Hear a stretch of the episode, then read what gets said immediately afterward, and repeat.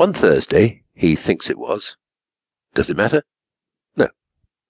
On a Thursday, let's say it was, Rufus and a dozen or so cousins were playing hide and seek in the Witch's Wood, up at the north end of the big meadow.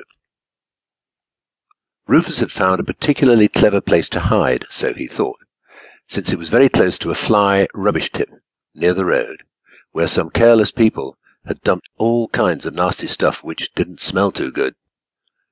Because of the smell, the rabbits didn't want to get too close, so Rufus, lying in hiding, near to the tip, felt he was pretty sure to remain undiscovered.